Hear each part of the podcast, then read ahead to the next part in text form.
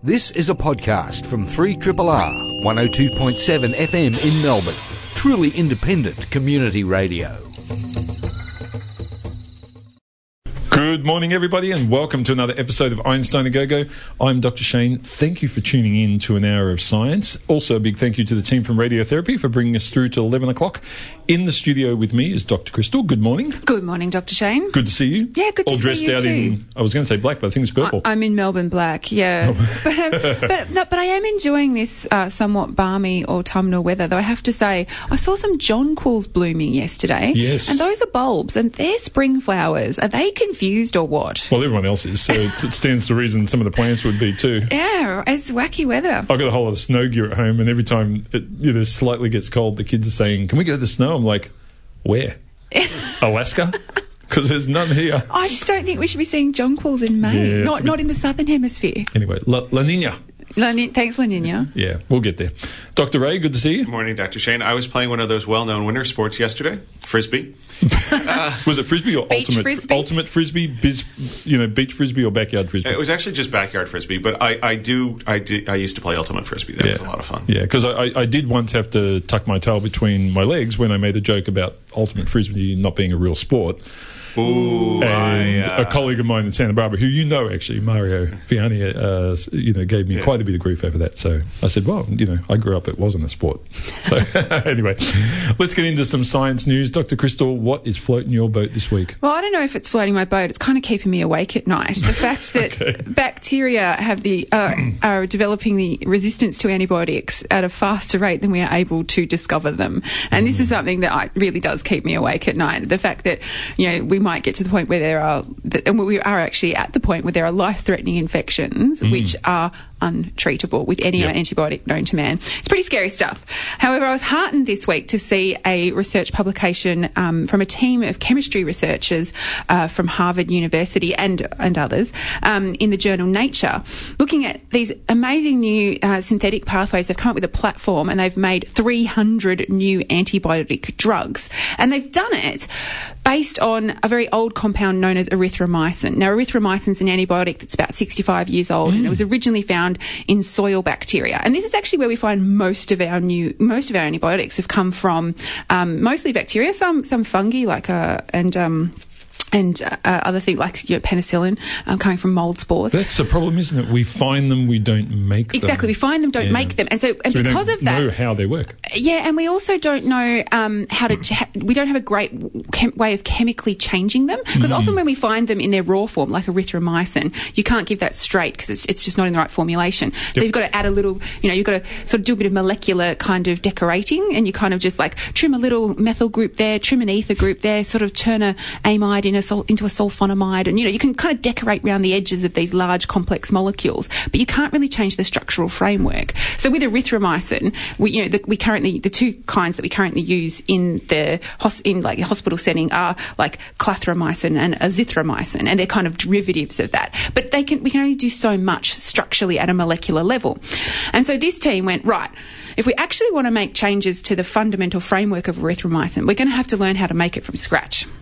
And that's a massive effort. It took them hmm. over five years Yeah. to come up with a chemically synthetic pathway to do that. But they've done it. I, I- shudder to think how many PhD students they churned through. but they had to invent whole new chemistries to do it. And so, and those chemistries will then go on to, you know, provide huge benefits in other medicinal chemistry areas. It's kind of a bit like a moon project. It's hmm. like, can hmm. we, can we make erythromycin? You're crazy. Yep, let's give it a go. But what, and so what they have done is they've published over 300 compounds this week in Nature that are based on erythromycin, but have vastly different structural differences that we could have never done before. And the best bit of the research is that two of them, in laboratory testing, um, have shown activity against bacteria that are currently resistant to vancomycin. And vancomycin is one of our sort of like last resort antibiotics. And if you get stuff that's resistant to vancomycin, you know you're in trouble. So a couple of the compounds that they found are actually active in, in the laboratory setting against vancomycin resistant bacteria. So it, it's a good sign. Um, and it also just goes to show uh, the, the lengths that you have to go to at the moment to make um, and discover new antibiotic compounds. I mean, there's only four uh, international companies in the world who still have active um, R&D programs in this area. Um, and even the scientists who did this research said they really struggled for funding. And they had to get a lot of philanthropic funding and a lot of Harvard University internal funding to get this up. Um, but, you know, now they've spun it out into a company and they're hoping to further develop these compounds and show that they're not just active in the lab, but they're actually active in, um, in, in the body. So, um, so it's a good sign, um, but I think it just goes to show what lengths you, we have to go to um, to really start creating some of those new antibiotic therapies. And I think the key there is creating them. It's not finding them and just hoping for the best that the next bit of coral you dig up will have something new that will be effective. I mean, that, that approach has worked for a long time, but everyone knew that it would come to an end. And it's coming to an end rapidly in a very dangerous way now. So that, that core understanding from molecular biology and so forth of how Well, these things work. It's is- and it's chemistry, Yeah. and and you know chemistry is undervalued as a science. Um, you know, uh, and I think that going back to being able to train really good chemists and people studying chemistry at an undergraduate level and, and at a high school level, you know, we, we need more people um, with these skills if we're going to actually be able to make the next generation of drugs. Yeah, and maybe give them some money that is about innovate, really innovative, high risk stuff, not incremental crap. Well- That's a good way to fund people. Well, Obama has recently launched a um, a big program in the US uh, for drug uh, for discovering new antibiotics. I, I don't know much about the program, but I do know that that the US government has put aside specific funding for that. And you know, I'd love to see something like that in Australia because we've got some very talented scientists here. Yeah, here. Now let's speak to a chemical engineer, Dr. Ray. Dr. Shane. Um, You're not talking chemistry, though. are you? well, I was trying not to today. I, I did find that, that, that pretty interesting, and and uh, and I agree. I mean, I, I just think the um, when antibiotics were discovered, pharmaceutical companies had a very different business model. Now, it's not always a drug that people are going to use one course for 14 days. It's things that are chronic tend to be bigger money makers. So there's a business model challenge there where that's when you need governments to help with the underlying science. Yeah. Um, actually, what I was going to talk about was um, drones or aerial robots, and you know, not and an aspect of it that maybe you don't always think about. I mean, yes, we've saw- seen the great videos of that long surfing ride on YouTube Yep. with the aerial drone, but this is a this is something that you, you have to remember with aerial drones. They're all battery powered. Maybe there's a solar powered one. But if you want it to actually, any type of drone, whatever the size, to hang around for a while, if you just have it flying and hovering, its battery will wear out. And so people that make drones naturally look to birds and insects and go, well, how do they manage to get around? And it's because a lot of the times they land and perch. And um, well, that sounds great. Okay, so we need to make the drone be able to land and perch and attach where it is. The catch is, you know, when a, a bird's really talented at that, it's not an easy thing. It takes a lot of stabilization and planning. I mean, the bird's wings pivot; it effectively causes a bird causes itself to stall and then grabs on a branch. Uh, even a honeybee or a bumblebee will hover and then it cuts its wings and then uses its legs as a dampening system to catch onto something. And so, in the world of, I mean, you're going to love this MAVs, micro aerial vehicles. So, we're talking insect size. Small ones, there's a real challenge in. Sure, it has wings and it can go and buzz around. Its battery isn't that big because it's not that big. And it's got this other challenge of well, it, it doesn't really have much in the way of flight stabilization. And so getting these things to perch is actually quite a challenge. Hmm. And, and, and the things people have come up with have, have been hooks, clamps, something that basically looked like small little grappling hooks sticking onto something. And, and, and then you can perch on something, but you can't let go. And if you hmm. want. And so the relaunch is also a, a challenge as well. So if you actually want micro AVs for whatever applications, of course, when I was reading this article, they say applications. I, I really would think it's going to be spy spy stuff and surveillance and invasions of on the wall. privacy, but but fly, literally a fly on the wall. Maybe you could say for weather sensors, temperature sensors. Yeah. There's probably a public good thing there too. Anyway, it, it it finding finding pat, uh, ways it, MAVs can actually attach and relaunch is actually a bit of a challenge. And so this week in uh, science, researchers from MIT have actually come up with a quite a big advance in this area. And, and what they've done is uh, they have their little micro AV, and you can. It, it, looks adorable. It's got little like bumblebee wings, and it's sticking up in a cylinder. And on the end of it, it just underneath the pad that lands, it's got this um, foam core, little foam, foam compression landing for part for dampening. But they used electrostatic adhesion. So we're talking about static electricity the same way if you rub your feet on the carpet and then touch a friend and you get a spark. That type of charge, and they're actually using that to stick to things. And it can stick to steel, it can stick to plywood, it can stick to a leaf. And because it uses a little bit of a voltage bias, actually it's quite a high voltage, just a, a low current, it creates this great electrostatic charge on its pad, and it can stick to things, and then it can turn the charge off, and it can release. Uh, and it, it's just, I mean, it's cute, it's adorable. You see the little robot, you go, oh, it's kind of like a robotic insect, isn't that cute? Because it has a dampening system that kind of look like legs. But um, it, it's just really fascinating. Nobody had ever thought, oh, well, most of the time people go, well, how do we get things to stick to unexpected surfaces? And a lot of that time people think about geckos. So Hmm. gecko pag adhesion is a very common one where it uses these intermolecular forces to stick and then it's able to stick to a surface and it gets off the surface by kind of peeling its leg off the Yeah. surface. So that's a little difficult to implicate in drones because you don't have that much weight, you don't have much that much function. You know, you, you have on and off for the wings, you don't really have stabilizers. There's it's like, not like a plane that has things that can change. So this is quite a little innovative, cute little way to uh, to get things dispatched. Yeah, I like it. Yeah. Yeah, nothing like a micro AV. Because I know I do have a little drone I bought for my son. The bloody thing constantly needs recharging, and you know these batteries don't last. So you play with it for six months and then they no longer charge. That's when the you know these cheap sort of import crap. Anyway, um, now uh, Mars science. Always get fascinated by Mars science. I did once say that Mars was a boring planet, but um, You had know, to take it back. well, I haven't completely taken it back. I mean, I'll take it back when we put some people there and they look at it and go, oh, this is awesome. Now, Pluto. Pluto's an awesome planet. But anyway, uh, Mars does have some amazing history. And, and one of the things that we've had trouble with is actually trying to work out what that history is. And so, for example, you probably heard all these stories about, you know, ancient Mars oceans and so forth. And the, the immediate question is if you were. Um, if you were you know out on a boat here on, on earth and you looked at the shoreline you pretty much can recognize it's a shoreline so the question is where are the shorelines on mars from the ancient earth oceans ancient mars oceans and these have been you know, pretty much a, a no, go in terms of finding them. We haven't found these ancient shorelines. So we're pretty sure that these oceans were there. You know, we, we find these subsurface um, deposits, all these things. There is a lot of evidence of flow on Mars. So we, we know that we, we've seen that. We've seen these pictures. There's even current pictures of flow. It's amazing. But where's the evidence of these gigantic oceans that covered vast portions of the planet? We can't see these shorelines. And, and even if you think of, um, the variety of shorelines that you see on Earth, you know, we go from eroded cliffs to long, flat beaches. You know, I mean, there's quite a range of different styles of shorelines that we see, and we just don't see that sort of stuff on Mars. So it's um, it's interesting. However, um, some work that's been done um, by a guy named Alexis Rodriguez, and um, he's from the Planetary Science Institute in Tucson. He's been looking at the possibility um, of things that can kind of destroy those shorelines or remove those shorelines. And it's kind of a cool story how he came up with this.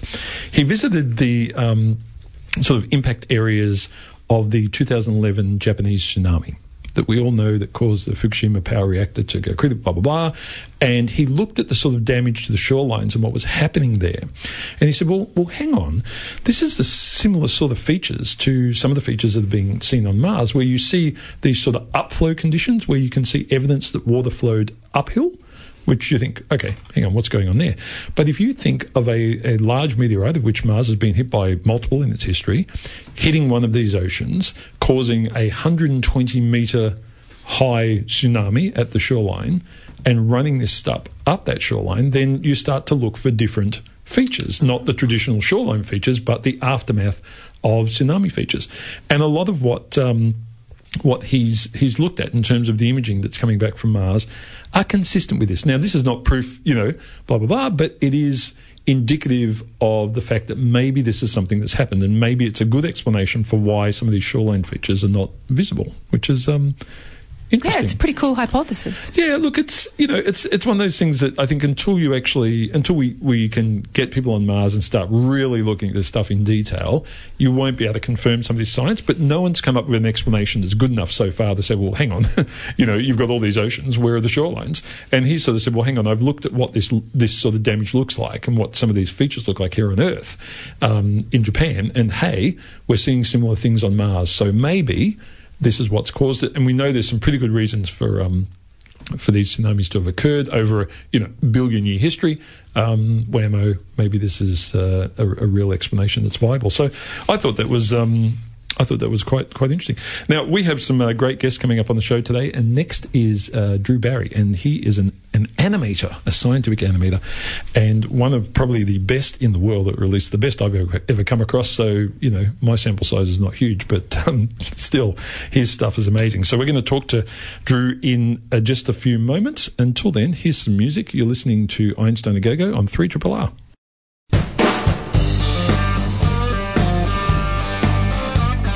Triple R, not for everyone, for anyone. Uh, we're back. You're listening to Einstein a Go Go on 3 Triple R. In the studio with us is Drew Berry from the Walter and Eliza Hall Institute. Drew, welcome to Triple R. Hey, thank you for having me. Look, it's great to have you in, and uh, some of us in the studio, myself and Dr. Crystal in particular, have had uh, some engagement with you in the past, and we've seen your work.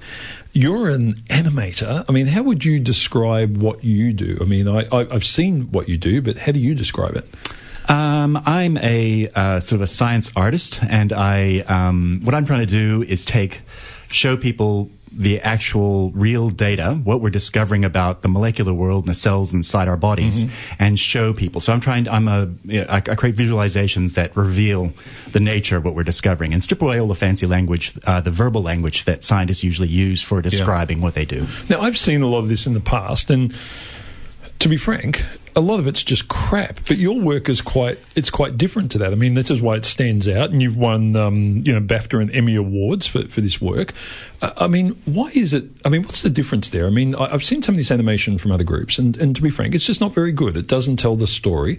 How are you doing things differently beyond just the quality of the production, but that the science is really in there? It's it's more. Um, it's more appropriate for, for the storytelling than, than some of the other versions that you see.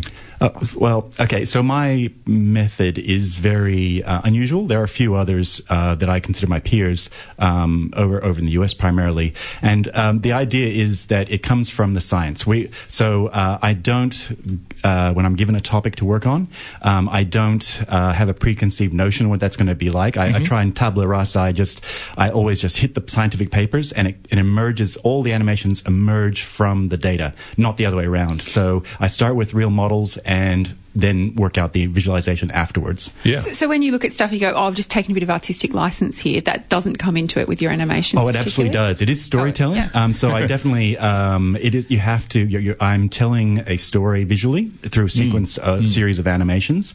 Um, so it is. There is artistic uh, design and composition and storytelling that, that goes with that. But it is um, very much. Uh, uh, it emerges from the data itself, and and uh, I, I, I combine multiple forms of data, uh, whether it's you know 3D models of molecule or dynamic behaviors or time lapse microscopy, and use all of those, combine them to create the visualization. So it's a holistic kind of view.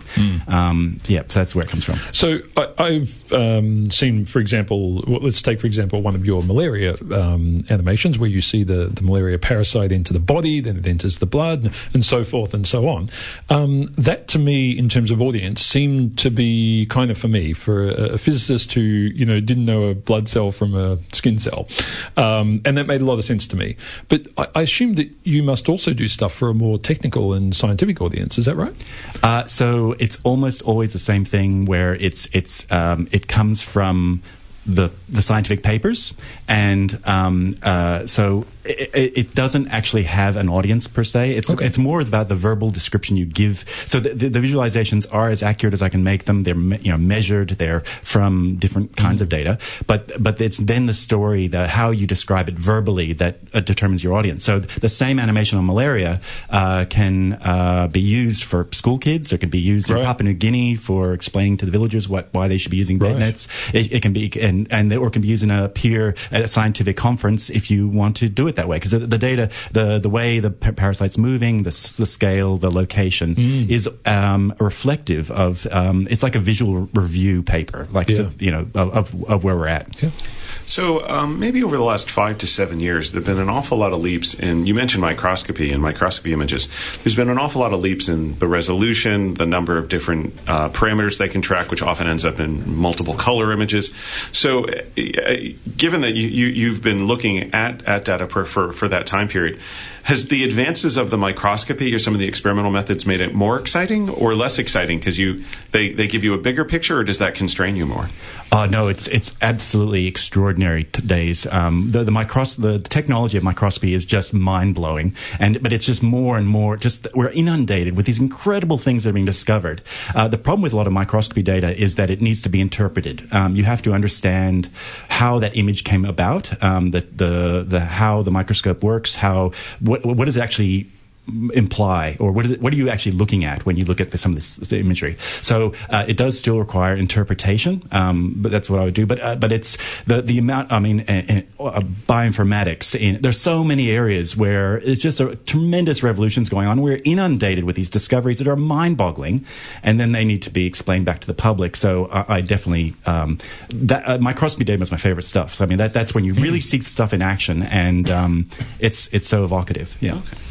So, Drew, you're based at the Walter and Eliza Hall Institute. So you you must have done a lot of diverse things around, you know, malaria, breast cancer, genomics. Um, what, what's potentially the strangest thing you've ever been asked, or the most difficult thing you've ever been asked to to visualize?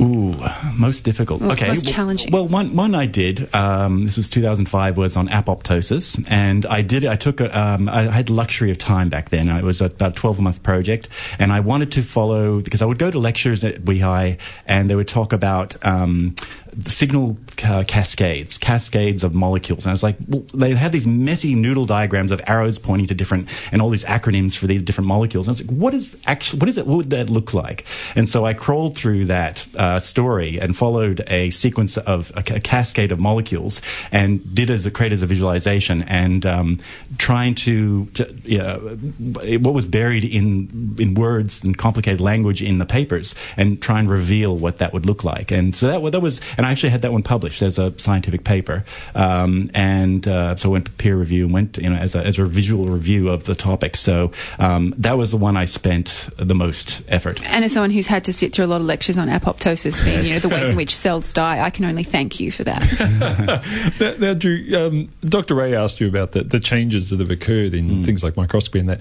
But also, I mean, you've been doing this at WEHI now for 20 years, and I have to say, WEHI, you should have shared him around a bit because uh, you know, it's amazing work or maybe they have. Um, but the computing capabilities have changed phenomenally over that period. I mean, what, what has that meant for the sort of work you're doing? I mean, this this at one time, I remember, you know, television shows like Babylon Five, where no one could do it but the big studios, that kind of digitization.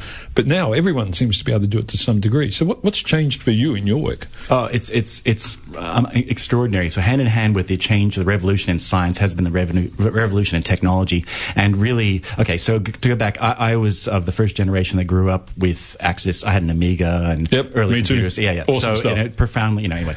so, um, so I grew up with computer graphics and was always mm. fascinated mm. by that. And but then, okay, so in 2003, I did a big TV series, and to pull that um, series of animations off, um, I had um, an eighty thousand dollar computer and I had twenty thousand dollars worth of software. So it's a huge barrier to entry. Now any kid with an iPad, quite frankly, or a, any decent laptop can easily blow out of the water what that technology was back then. Yeah. And you can download free software, which is everything is capable as mm. what they're doing in Hollywood. So anyone can actually give this a go. And I do see this as um, a generational change where now students are, uh, kids, school kids are fluent in visual communication and assembling a story through video. Mm. And that's really radically different. Where it used to be really difficult to get access and to do, now they can just muck around with it and, mm. do, and do it as part of their thing. So it's it's completely blown open now as, as yeah. far as, and it's a whole, I, you know, I, look forward to the future. So, so speaking of the future, Drew, that's a nice segue because I was going to ask you what what is next for you. I mean, you've been doing this work now for Walter Eliza Hall, All Institute and, and other organisations for 20 years.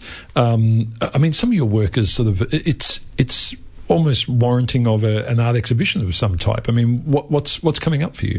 Uh, yeah, so uh, actually, that that is okay. So most of my work is very much for didactic, uh, um, aimed at education, um, to tools to, to teach Yep. to the public and to the school kids.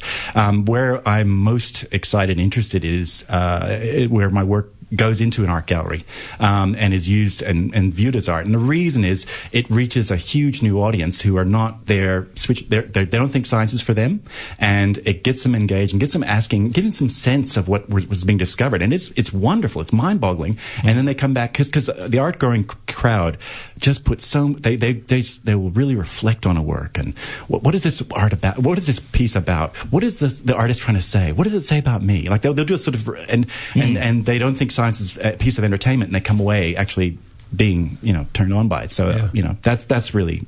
Uh, so I do have a, quite a few. So um, I, I do probably half dozen um, exhibitions each each year. My Yep. work. So I'm doing uh, Warsaw. There's going to be an exhibition of my work coming up, and um, yeah, and, and also like the White Night Festival and festivals like that. Um, uh, projection on architectural projections. There's a number of opportunities that I'm doing. Yeah. Yeah. Well, Drew, look, it's, it's fabulous stuff. And for anyone who hasn't uh, seen it, I mean, just have a look at the Walter Eliza Hall Institute website. There's a lot of visualizations Or there. if you and- drive down um, Royal Parade, you can actually see there's this amazing uh, projection inside the Walter and Eliza Oh, Hall yeah, Institute. yeah. You can see from the street. Yeah. It's, it's incredible. Cool Yeah, that, stuff. that's the Illuminarium. Uh, so it's a Yeah. six-story um, LED curtain, and so it's on, on uh, in the mornings and um, as the sun goes down in the Yep. evenings. Um, and it's just what what the idea of that is. It's it's a revolving giant pillar of color and motion, but all the imagery you'll see on that screen are all from the labs and not doctored Actual up. data. They're actual Yeah. data, and they're Yeah. extraordinarily beautiful Yeah. just by their own nature. And so the idea of that luminarium is to provoke people to look over and consider what's going on over there. You get a great view from the number 19 tram. That's it. I'm I'm after the school kids who Yeah. gather there. yeah. Or look up from your mobile phone if you're driving and just peek out the window. Um, Drew, thanks so much for coming in. Thank you. Thanks for look, having me. keep, keep up this, this good work because it is it is so important that our science communication is accurate, and I think that's what your work does do. It shows that.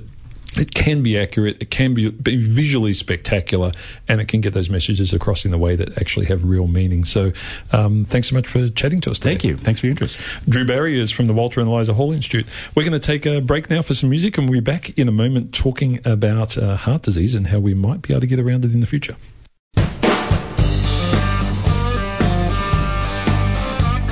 Triple R, not for everyone, for anyone. Yeah, we are here on Triple R. Very happy to have in the studio Professor Andrew Tonkin, who is from Epidemiology and Preventative Medicine at Monash University. Andrew, welcome to the studio. Thank you for having me. Now, you're working on an incredibly exciting um, topic as far as I'm concerned, because uh, it's about my future, um, presumably. It, it involves um, cardiovascular research and the possibility that we could use our uh, vaccines for pneumococcal as a preventative. Now, this seems to be, these two things seem to be a mile apart. First of all, let's start with um, problems with the heart. What, what sort of things are you focused on? We're really focusing on things that are relating to hardening of the arteries, what's called atherosclerosis, mm-hmm. and that is the commonest public health problem that we have. It's typically associated with things such as heart attack and stroke. Yep. So really, that's what we're tackling. Okay, and and what leads to that? I mean, is it all lifestyles, or genetics as well? A combination of the two? It, it appears that about 80% of the variation in the risk of heart attack, and the same for stroke, relates to lifestyle and behavioural factors, things such as smoking, elevated blood cholesterol, mm-hmm. elevated blood pressure, and diabetes. So it, it's not just our genes. It, it's different from those monogenic conditions where, which are rarer generally. This is, there are many genes involved, but it's mainly environmental factors mm. Okay, so things we can change. Things Um, we can change. And I think uh, when we talk about the vaccine trial, in fact, we mustn't forget Mm. that underlying everything is the need for lifestyle therapy. Yeah.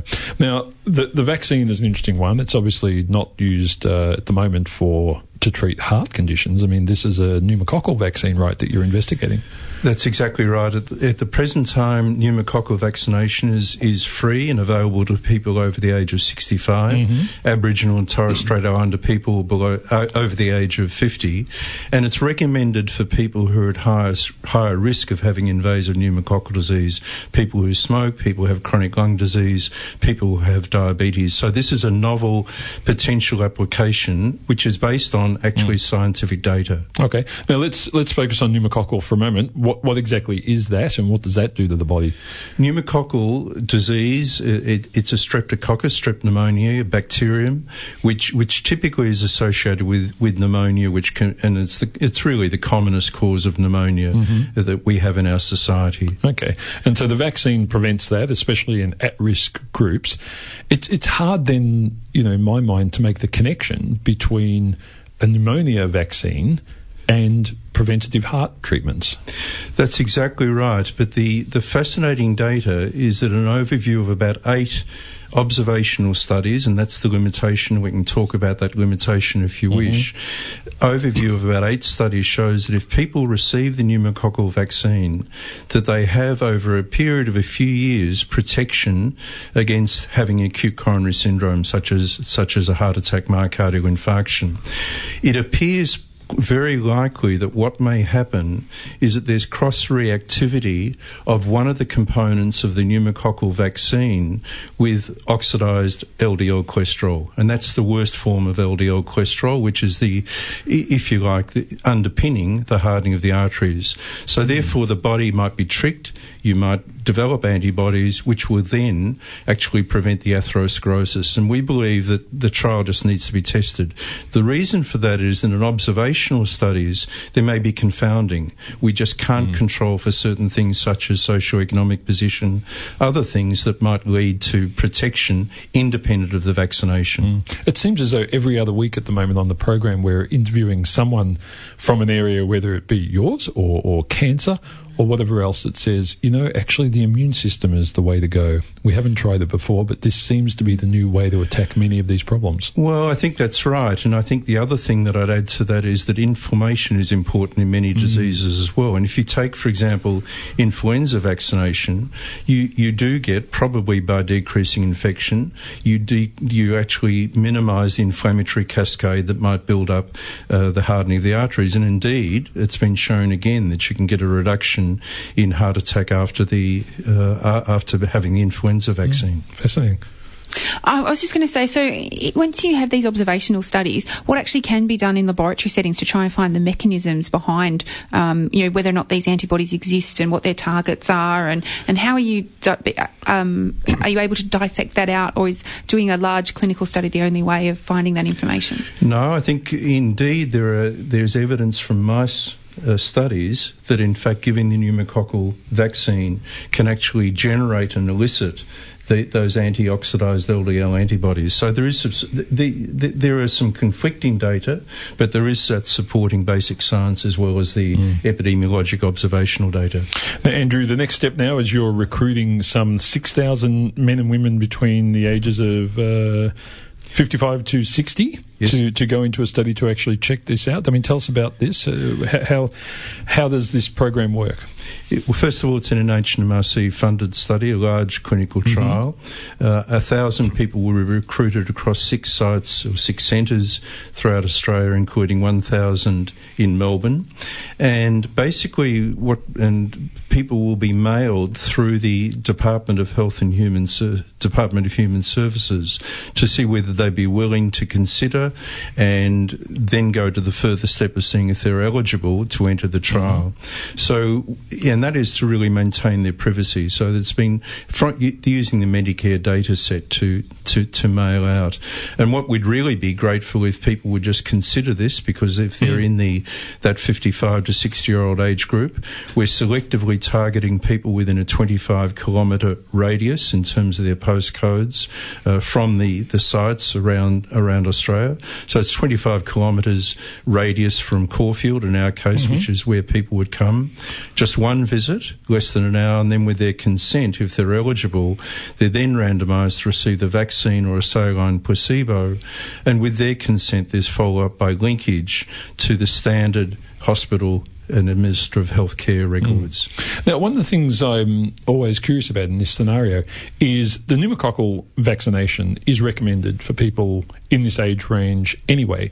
So if I don't know if I've got it or the placebo, Should No. I? How, how does that work? No, no. In fact, it's it's we are targeting people between the age of fifty-five to sixty. Oh, so there at least okay. five years follow-up, and then it's recommended people And then they over, get it anyway. over the age of sixty-five. Right. If in fact we find on the screening procedure that people have conditions for which they should receive the pneumococcal vaccination, it's recommended. They are then referred on to have that, so they don't go into the trial. Mm. So we're really targeting people who wouldn't otherwise be eligible. And how do you know if it is being effective? So you've got these, you know, thousand people in each of these six centres, and they're all in the trial. There are, some of them are getting the actual drug, some of them are not. And then after five years, you, you follow up. I mean, what, what what are you looking for at that point in terms of um, indicators that it's actually working? At, at that time, we were looking for the combined outcome of fatal and non-fatal heart attack or severe angina leading to hospitalisation or stroke. So that is the the, out, the hard outcome. On the other hand, we're looking at proxy measures that might say how this might be effective. So we're also going to be looking at antibody levels against both pneumococcal and also against strep pneumonia mm. and also against oxidised LDLs. So we'd be looking at those measures that might say this is the way it's working. Mm. So, apart from being sent a letter in the mail asking you to participate, can you, people actively volunteer for the trial? At this time, they would be. It, it, it will be just responding to the letters coming in the mail. So we would- hope that we'll recruit sufficient numbers in that way. So, you're asking people to have a look out for that if you're in that age group and um, and potentially respond to it if they're interested in being part of the It- study. it- that's exactly right, and we, you know, would be extremely grateful if people would read the letter, see if they're interested, and if they they might be eligible. Yeah, um, Andrew, thanks so much for coming in. I think this is it, it's really interesting to see, and and as I say, the more we hear about the immune system, the more it seems to be the key to treating so many different conditions that we're seeing in society at the moment. Of course, it doesn't uh, preclude the lifestyle choices that people can make to you know make themselves avoid these conditions. But um, as you say, there are groups where it's it is difficult, it is unavoidable, and and I think um, if if this works, this is a this is an incredible breakthrough. So thanks for chatting to us today on Triple R. Many thanks, Shane. Professor Andrew Tonkin is from Monash University.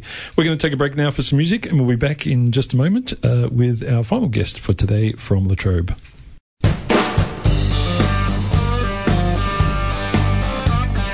Triple R, not for everyone, for anyone. In the studio uh, with us is our third uh, guest for today. Georgia Atkin-Smith is a PhD candidate from the La Trobe Institute for Molecular Science at La Trobe University. Georgia, welcome. Thank you so much for having me. Look, it's great to have you in. Now, you're working in an area that involves white blood cells and how they die. I, I didn't even know they did.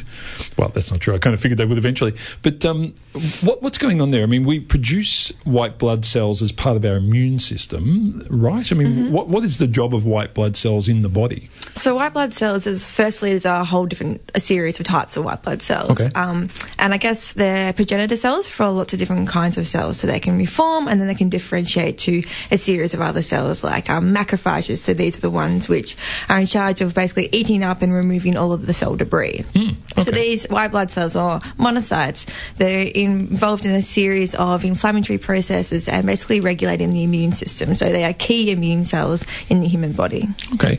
And in terms of just the ratio of sort of red blood cells to white blood cells, I mean, uh, uh we obviously have a lot more red blood cells, don't we? I mean, are, are they are white blood cells kind of rare, or is there a loss of them? How, how many do we have in the body? We have lots and lots of white blood cells. I think, uh, I guess, the white blood cells have a very um, short lifespan, so they form and they um, will undergo the programmed cell death quite quickly. So the actual lifespan is quite short in comparison to other cell types. I guess that's what you want, kind of, because if you've got a whole bunch of white blood cells running around attacking things, you kind of want to turn them on when you need them, and then when you don't need them, turn them off again. Exactly. Yeah. Now let's talk about the cell death. Um, this is something that you're obviously working on. The uh, this I always hear this term programmed cell death. What, I mean, what, what what's going on here? Is the body putting a clock, or is it a chemical response? You know, what, why do they die, and how do you program it to happen? So within the human body, there's pro- there's billions of cells which die every single day, and most of the time this is through the programmed cell death, which is called apoptosis. And this can be induced through two different ways, basically from in- intrinsic or extrinsic. So basically external single signals or inside signals. signals. And this is important because if there are um, harmful cells within the body, um, for example, have, got, have gotten really old or infected by certain uh, viruses or cancer cells, we need a way to kill them and remove them from the body before they induce harm. Okay. So it's really important to induce this um, programmed cell death. And in particular, programmed cell death or apoptosis, it's very important because it's highly regulated and therefore they, the body controls it so it doesn't induce any more harm. Or rather, there's uh, other types of cell death called necrosis, which is quite harmful and can induce a series of inflammatory responses. Okay, okay. So the cells you're studying, monocytes, how are they?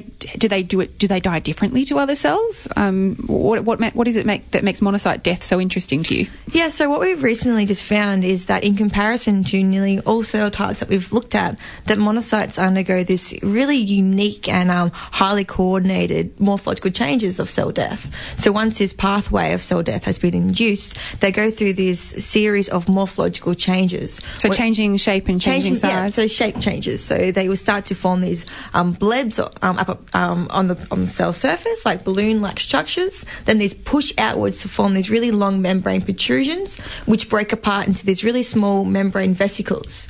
And this this has never been seen before. So when we first saw this in the monocyte, we were firstly so excited and like, why is a cell dying in this really regulated way? So this is really important finding, and we're now looking into to see how this implicated in the removal of the of this cell debris from the body and also intercellular communication. So how do you study that? Like, like how? What, what are the things you do in the lab to actually visualize and watch that? Like, how do you spy on monocytes? So um, a lot of it is, um, I guess, in vitro studies at the moment, um, and we use a time lapse microscopy. So we can set up an experiment and put our cells in a little um, dish, I guess, and then we'll induce cell death. We use um, UV radiation to ju- induce cell death. Oh, that old chestnut. That's the one. And then Pretty much. yep.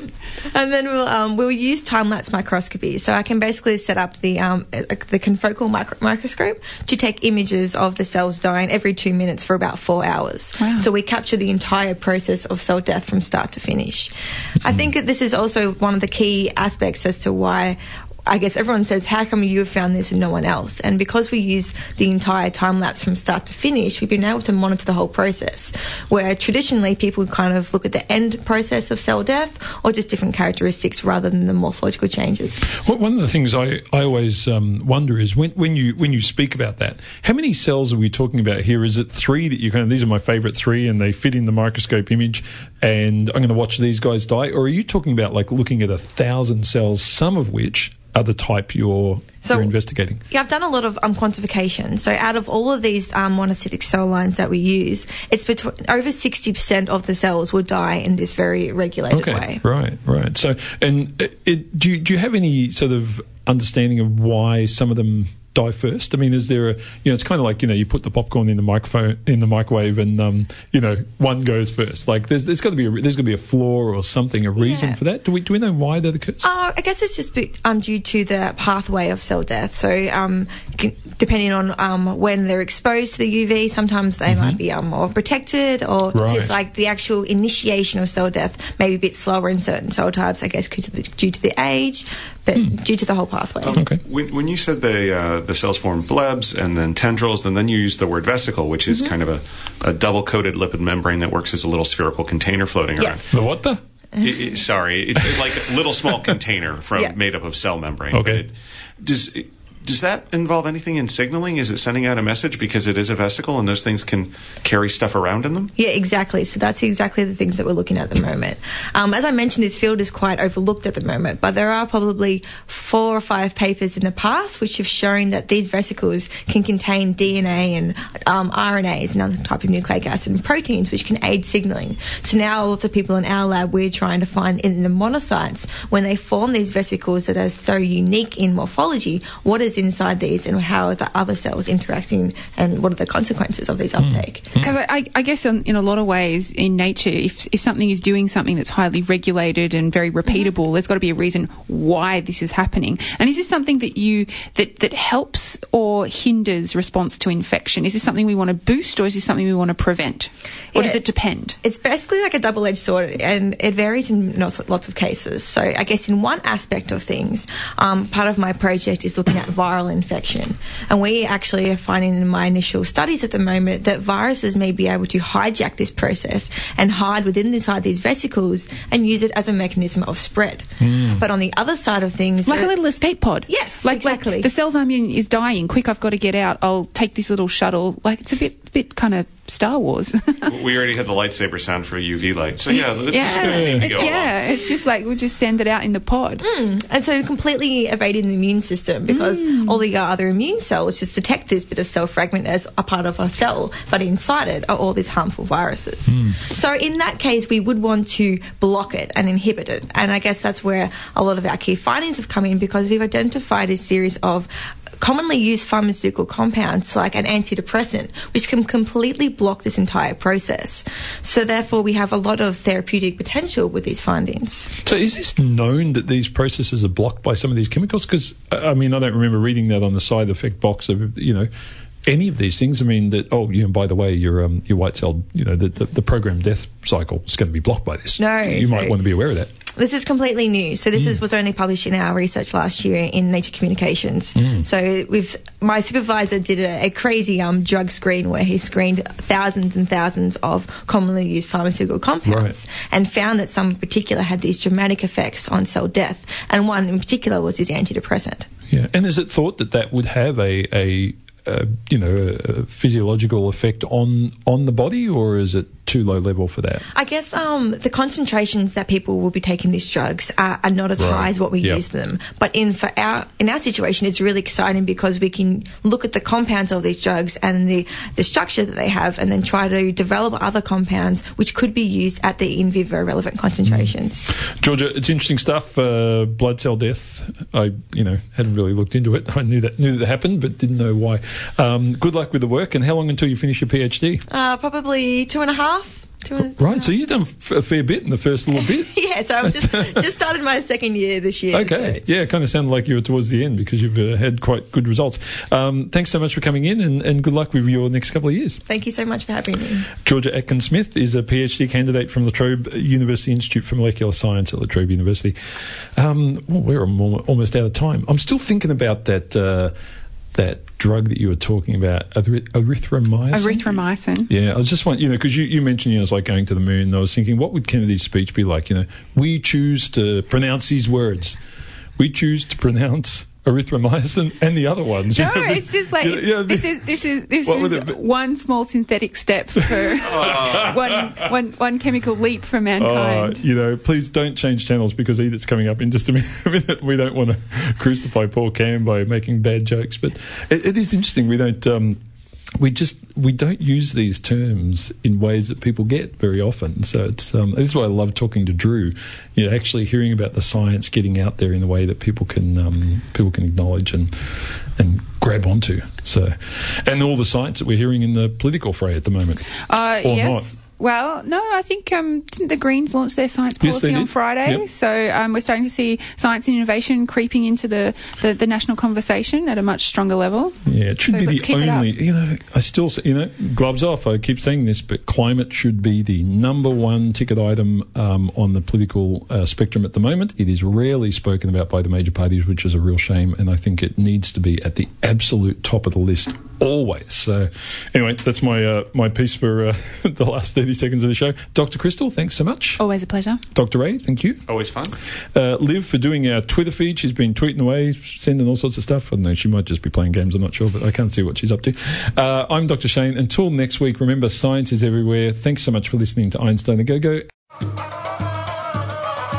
This has been a podcast from Free Triple R 102.7 FM in Melbourne. Truly independent community radio. Want to hear more? Check out our website at rrr.org.au.